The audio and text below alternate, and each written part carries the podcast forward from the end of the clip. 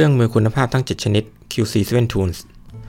ปัจจัยสำคัญที่ทำให้สินค้าและบริการเป็นที่ต้องการของผู้บริโภค ก็คือคุณภาพของสินค้าและบริการเองนะครับ ในมุมของคำว่าคุณภาพเนี่ยผู้ผลิตจะต้องตีความให้ออกนะครับว่า ลูกค้านั้นตีความว่า คุณภาพของผลิตภัณฑ์ของเรานั้นคืออะไร เช่น ลูกค้าอาจจะคิดว่าอายุการใช้งานของผลิตภัณฑ์ จะต้องยาวนานตามคำโฆษณา แล้วก็อาจจะต้องคาดหวังยิ่งไปกว่านั้นด้วยซ้ำไปนะครับ ฟังก์ชันต่างๆนะครับที่ต้องมีมาอย่างครบถ้วนนะครับแล้วก็ต้องใช้งานได้จริง ระบบต้องไม่ลวนนะครับต้องไม่เสียได้ง่าย หรือรูปลักษณ์ของผลิตภัณฑ์นะครับที่จะต้องไม่มีข้อตำหนิเป็นต้นนะครับ และที่สำคัญนะครับต้องประกันให้ได้ว่า สินค้าที่ผลิตออกมาจากสายการผลิตในแต่ละที่เนี่ยแต่ละโรงงานจะต้องให้ระดับคุณภาพที่เท่าเทียมกัน เช่น หากเราไปซื้อทีวีที่ผลิตจากจีนนะครับภายใต้แบรนด์ A เนี่ย คุณภาพก็ต้องเท่ากับทีวีที่ผลิตจาก USA ภายใต้แบรนด์ A เช่นเดียวกันนะครับ เพราะหากไม่เป็นอย่างนั้นนะครับ สิ่งที่จะเกิดปัญหาตามมาก็คือภาพลักษณ์ของแบรนด์ก็จะเสียไป เกิดผลกระทบมากมายเป็นลูกโซ่นะครับ โจทย์เหล่านี้เนี่ยเป็นสิ่งที่ท้าทายผู้ผลิตเป็นอย่างมาก คีย์ที่สำคัญของเรื่องนี้ก็คือผู้ผลิตจะต้องมีระบบควบคุมคุณภาพที่ดีมากๆนะครับ ต้องลดความผันแปรในกระบวนการผลิตให้ได้มากที่สุดเท่าที่จะเป็นไปได้ คุณภาพของผลิตภัณฑ์ก็จะได้ตามมาตรฐานที่แต่ละแบรนด์กำหนดไว้นะครับ ไม่ต้องมากังวลนะครับว่าลูกค้าจะเคลมหรือเปล่านะครับ แล้วก็ของเสียก็จะลดลงด้วย ควบคุมราคาได้อย่างที่ต้องการ สร้างผลกำไรตามเป้าหมายที่ตั้งไว้นะครับเมื่อเราเห็นถึงความสำคัญในการควบคุมคุณภาพในกระบวนการผลิต และลดความผันแปรในกระบวนการแล้วเนี่ยหลายคนจึงอาจตั้งคำถามนะครับว่า แล้วเราจะใช้อะไรหรือวิธีการใดในการควบคุมคุณภาพของการผลิตดี เทคนิคง่ายๆนะครับที่ใช้กันแพร่หลายในอุตสาหกรรมการผลิตก็คือ การใช้เครื่องมือคุณภาพทั้ง 7 ชนิด หรือ QC7 Tool นะครับ ก่อนอื่นเรามารู้ประวัติกันก่อนนะครับว่า QC7 Tool เนี่ยมีประวัติความเป็นมาเป็นอย่างไรบ้างนะครับ เริ่มจากหลังจบสงครามโลกในปี 1945 นะครับ ญี่ปุ่นเริ่มหันมาพัฒนาอุตสาหกรรมการผลิตอย่างจริงจังนะครับ แล้วก็ในปี 1946 เนี่ยได้มีการก่อตั้ง Japanese Union of Scientists and Engineers หรือเรียกย่อนะครับว่า JUSE จุดประสงค์เพื่อค้นคว้าให้การศึกษา แล้วก็เผยแพร่ความรู้ความเข้าใจในเรื่อง ระบบการควบคุมคุณภาพให้กับโรงงานแล้วก็อุตสาหกรรมการผลิตในประเทศนะครับ โดยเป้าหมายตอนนั้นเนี่ยสำคัญก็คือเพื่อลบภาพพจน์สินค้าญี่ปุ่นในสายตาชาวโลกในตอนนั้นนะครับ ก็คือตอนตอนนั้นเนี่ยสินค้าญี่ปุ่นเป็นสินค้าราคาถูก แต่คุณภาพไม่ดีนะครับ แล้วก็อีกส่วนหนึ่งก็คือเป็นการสร้างแบรนด์นะครับ ซึ่งสิ่งที่ต้องการคือสร้างแบรนด์ Made in Japan ในการแข่งขันในตลาดโลกด้วยนะครับ ในปี 1950 นะครับ ได้มีการสร้างมาตรฐานอุตสาหกรรมญี่ปุ่นขึ้นเป็นครั้งแรกนะครับ นั่นก็คือ Japanese Industrial Standard หรือ GIS แล้วก็จุดเปลี่ยนที่สำคัญด้านการควบคุมคุณภาพของญี่ปุ่นก็คือ การเชิญดรเดมมิงนะครับมาสัมมนาเรื่องการควบคุมคุณภาพหรือ QC System ให้แก่ผู้บริหารระดับต่างๆ แล้วก็วิศวกรในประเทศ ซึ่งได้มีการตั้งระบบการแข่งขันด้านคุณภาพนะครับแล้วก็มีการมอบรางวัล Deming Prize ให้แก่โรงงานซึ่งมีการพัฒนาคุณภาพดีเด่นอีกด้วย อีกจุดเปลี่ยนสำคัญและเป็นที่มาของ QC7 Tools นะครับก็คือในปี 1954 เนี่ย JUSE ได้เชิญดรจูรานนะครับมาสร้างความรู้ความเข้าใจเกี่ยวกับระบบและเทคนิคในการควบคุมคุณภาพ นับเป็นจุดเริ่มต้นของการพัฒนาและรวบรวมเครื่องมือที่ใช้ในการควบคุมคุณภาพทั้ง 7 อย่าง ที่เรียกว่า QC7 Tools เครื่องมือควบคุมคุณภาพทั้ง 7 อย่างนี้ ตั้งชื่อตามพระนักรบในตำนานของชาวญี่ปุ่นที่ชื่อบงเคนะครับผู้ซึ่งมีอาวุธอันไร้กาแตกต่างกัน 7 ชนิด พกอยู่ที่หลังนะครับ แล้วก็สามารถเลือกดึงมาใช้สยบคู่ต่อสู้ที่มีฝีมือไร้กาดคนแล้วคนเล่า QC7 Tool จึงเหมือนเครื่องมือที่เราสามารถเลือกมาใช้เมื่อพบปัญหา หรือต้องการพัฒนาระบบคุณภาพให้ดีขึ้นนะครับ มาเริ่มทำความรู้จักกับ QC7 Tool กันเลยนะครับ QC7 Tool ทูลตัวแรกนะครับ ก็คือใบตรวจสอบหรือเช็คชีตนะครับ ทุกคนน่าจะคุ้นเคยกับเช็คชีตกันดีนะครับ ง่ายๆ ก็คือใบบันทึกต่างๆ ที่เราใช้กันอยู่นั่นแหละครับ เราจะใช้สำหรับการเก็บข้อมูลที่เกิดขึ้น ณช่วงเวลาและสถานที่ที่เราต้องการเก็บข้อมูลที่ต้องการศึกษา โดยคนหน้างงานเป็นผู้บันทึกนะครับ การออกแบบเช็คชีตที่ดีต้องมีการระบุชื่อเช็คชีตต้องระบุสถานที่ ต้องระบุชื่อผู้เก็บนะครับ แล้วก็ก่อนนำไปใช้เนี่ยจะต้องมีการอธิบายการใช้เช็คชีตกับคนหน้างาน ที่เราจะให้เขาไปเก็บข้อมูล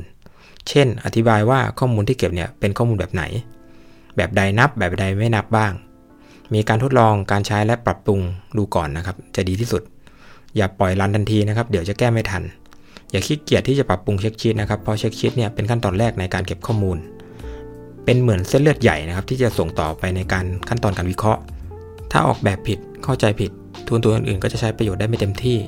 อย่างไรก็ตาม ปัจจุบันการเก็บข้อมูลอาจไม่จำเป็นจะต้องเก็บเป็นกระดาษแล้วนะครับเพื่อลดเวลาการทำงาน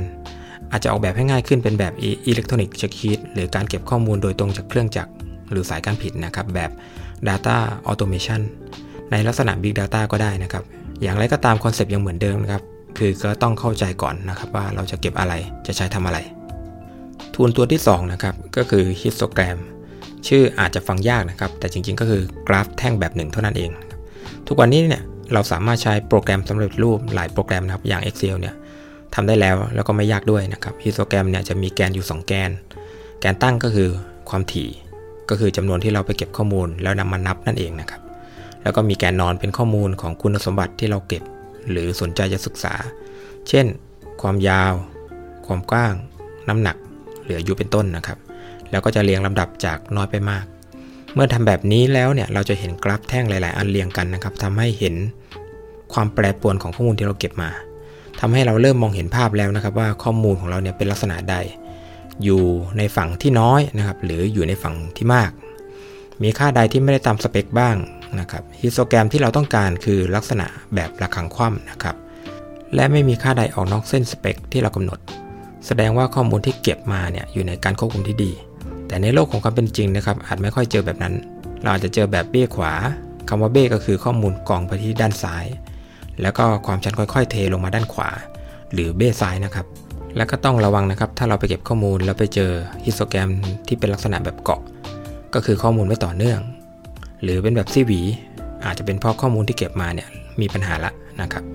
แล้วก็ทำให้วิเคราะห์ได้ยาก เช่น การเก็บข้อมูลจากลายการผิด2ลาย แล้วนำเอาข้อมูลเนี่ยมารวมกัน หรือมีการเก็บข้อมูลลงเช็คชีตต่างกันก็ได้ อาจจะต้องวิเคราะห์เพิ่มเติมนะครับในสิ่งที่พบ สิ่งที่เราควรทำเมื่อเราได้ฮิสโตแกรมแล้วก็คือ หากเรามีสเปค แล้วนะครับ ก็พยายามปรับปรุงให้เป็นแบบประคองคว่ำให้ได้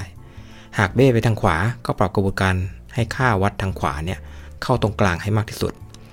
แล้วก็ลดความแปรปรวนให้อยู่ในค่าสเปคให้มากที่สุด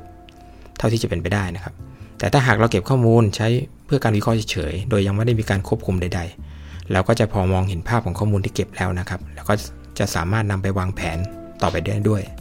อย่างที่กล่าวมาในช่วงต้นนะครับฮิสโตแกรมจะทำให้เราได้เห็นภาพของข้อมูลที่เก็บมา จากข้อมูลที่เป็นร้อยเป็นพันเนี่ยก็จะเห็นลักษณะข้อมูลมาเรียงเป็นภาพเพียงภาพเดียว ก็เข้าใจได้ง่ายขึ้น ทูลตัวที่3นะครับก็คือกราฟ ก็คล้ายๆกับฮิสโตแกรมก็คือการนำข้อมูลจำนวนมากมายนะครับมาแสดงออกมาเป็นภาพให้เราเห็น แล้วก็เข้าใจได้ง่าย ๆ โดยพื้นฐานแล้วก็ขึ้นอยู่กับข้อมูลที่เราเก็บด้วยนะครับว่าเป็นข้อมูลแบบใด และที่สำคัญคือเราต้องการสื่อให้คนรับข้อมูลเนี่ยเข้าใจในแบบไหน ตัวอย่างกราฟที่เราเห็นบ่อยๆนะครับ เช่นกราฟแท่ง ก็คือกราฟที่แสดงลักษณะของจำนวนของสิ่งที่สนใจ ข้อดีของกราฟชนิดนี้ทำให้ผู้สังเกตเนี่ยสามารถเข้าใจได้ทันทีนะครับ ว่าความสูงของกราฟที่แสดงออกมาในแต่ละข้อมูลเนี่ยชี้ชัดไปในทิศทางใด หรือกราฟเส้นนะครับ ก็คือกราฟที่แสดงแนวโน้มของสิ่งที่สนใจตามช่วงเวลาที่ระบุไว้ ลักษณะของกราฟชนิดนี้จะบอกผู้สังเกตให้ทราบถึงแนวโน้มจากอดีตจนถึงปัจจุบัน แล้วก็ข้อดีก็คือยังสามารถคาดการได้ถึงอนาคตได้อีกด้วย ถัดมาก็คือกราฟวงกลม คือกราฟที่แสดงถึงสัดส่วนของสิ่งที่เราสนใจเป็นสัดส่วนจำนวนเต็มร้อยนะครับ ลักษณะของกราฟชนิดนี้จะบอกให้ผู้สังเกตได้ทราบถึงระดับความรุนแรงของปัญหา หรือสิ่งที่เราสนใจออกมาเป็นสัดส่วน สิ่งที่สำคัญอย่างหนึ่งของกราฟ ก็คือตัวเลขของแกนตั้ง หรือแกน y นะครับ หากเลือกใช้ไม่ดีเนี่ยเราจะไม่เห็นถึงความแตกต่างของข้อมูล หรือเข้าใจข้อมูลผิด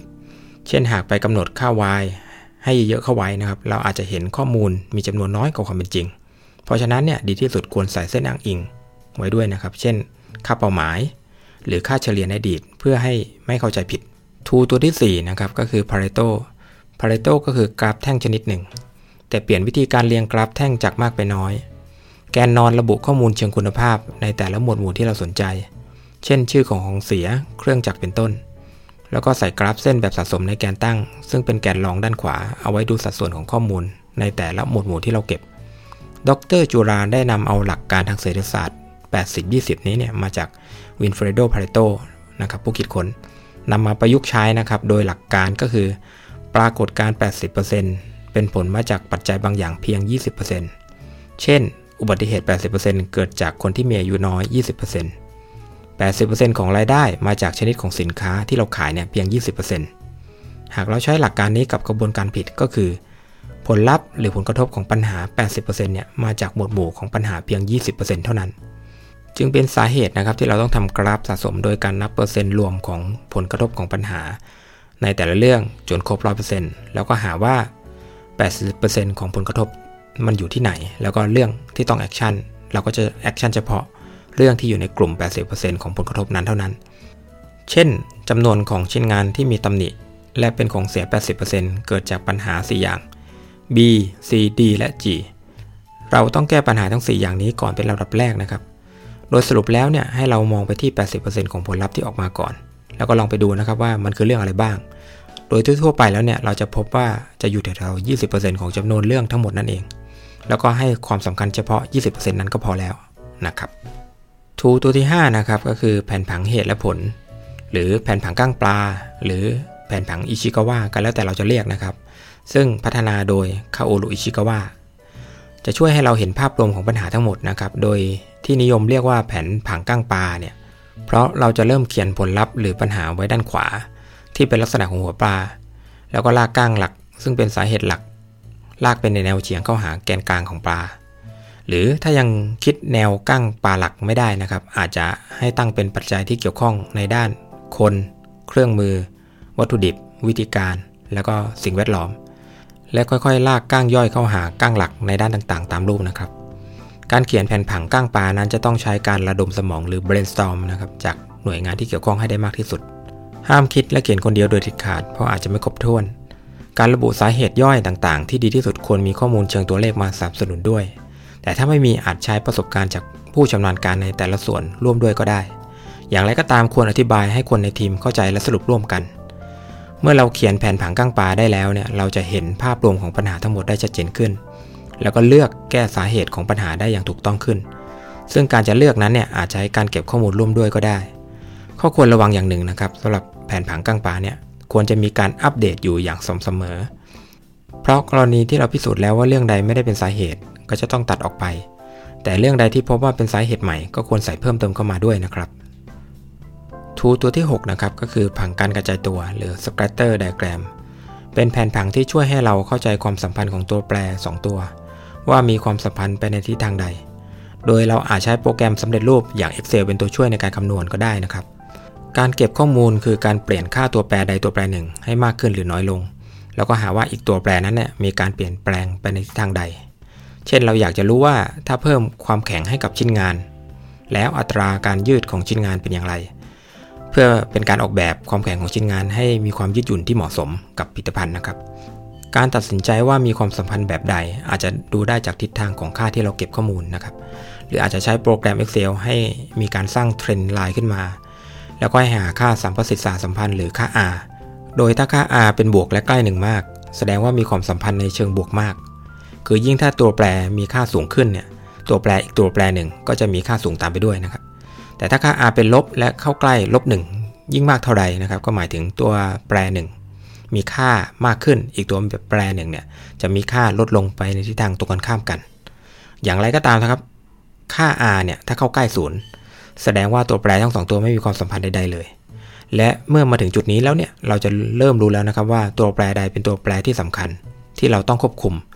และเราจะควบคุมอย่างไร ก็จะนำไปสู่ tool ตัวสุดท้ายนะครับ ก็คือแผนภูมิควบคุมหรือ control chart มาถึง tool ตัวสุดท้ายแล้วนะครับ ก็คือแผนภูมิควบคุมหรือ control chart ใช้สำหรับควบคุมและดูการเคลื่อนที่ของตัวแปรที่เราพิสูจน์แล้วว่าสำคัญ จึงต้องควบคุมเป็นกรณีพิเศษ เพื่อให้ผลลัพธ์ที่เกิดจากตัวแปรนี้เนี่ยคงที่ แล้วก็มีความผันแปรน้อยที่สุดเท่าที่จะเป็นไปได้นะครับ โดยธรรมชาติของคอนโทรลชาร์ตเนี่ยเราจะใส่เส้นสเปคควบคุม 3 ตัว ทั้งด้านมาก ด้านน้อยแล้วก็ค่ากลางไว้ด้วยนะครับ เพื่อให้รู้ว่าค่าตัวแปรที่วิ่งอยู่เนี่ยวิ่งอยู่ในเส้นควบคุมหรือไม่ ถ้าวิ่งออกนอกเส้นควบคุมแสดงว่ามีปัญหาแล้วนะครับ เราต้องรีบตรวจสอบหาสาเหตุ แล้วก็แก้ไขโดยด่วน อาจจะต้องถึงขั้นหยุดกระบวนการผิดก็เป็นได้ และอีกอย่างที่เป็นแนวทางเชิงป้องกันไม่ให้ตัวแปรนั้นวิ่งออกนอกเส้นควบคุมก็คือ เราต้องดูนะครับว่ามีสัญญาณความผิดปกติหรือไม่ โดยดูจากทิศทางในการวิ่งของตัวแปรก่อนหน้านี้เทียบด้วยนะครับ หากดูแล้วว่าข้อมูลของตัวแปรนั้นเนี่ยส่วนใหญ่วิ่งอยู่เหนือค่ากลาง ก็มีโอกาสนะครับที่วันดีคืนดีเนี่ยจะมีสักค่าหนึ่งที่วิ่งออกนอกเส้นควบคุมด้านมากก็ได้ ในเชิงทฤษฎีแล้วเนี่ยค่าควรวิ่งในลักษณะที่แกว่งไปแกว่งมาในด้านมากแล้วก็ด้านน้อย ของค่ากลางนะครับ ไม่ควรจะอยู่ในด้านใดด้านหนึ่ง อีกกรณีหนึ่งนะครับ เช่นอยู่ๆเนี่ยค่าตัวแปรสวิงไปเกือบติดเส้นด้านมากหรือด้านน้อย ของค่าสเปคแบบนี้ต้องรีบตรวจสอบและแก้ไขโดยด่วนนะครับ เพื่อไม่ให้เกิดปัญหาในอนาคต สุดท้ายขอเน้นอีกทีนะครับ ค่าตัวแปรที่นำมาควบคุมเนี่ยควรจะเป็นค่าที่มีความสำคัญกับคุณภาพของผลิตภัณฑ์ หรือกระบวนการ เพราะอาจทำให้เกิดความเข้าใจผิด แล้วก็เสียเวลาและทรัพยากรในการควบคุมโดยใช่เหตุ ก็จบไปแล้วนะครับสำหรับ QC7 Tool เป็นยังไงกันบ้างครับ เครื่องมือขั้นเทพที่เป็นตัวช่วยคุณภาพของกระบวนการ แล้วก็ผลิตภัณฑ์ ทั้งหมดเป็นเพียงความเข้าใจในภาพรวมกว้างๆนะครับยังมีรายละเอียดหลายอย่าง ถ้าผู้สนใจอาจจะต้องศึกษาเพิ่มเติม ก็ขอสรุปการนำไปใช้ง่ายๆ ย่อๆ อีกนิดนึงนะครับ กรณีที่อาจจะยังงงๆว่าควรจะใช้ทูลต่างๆ ตอนไหนบ้าง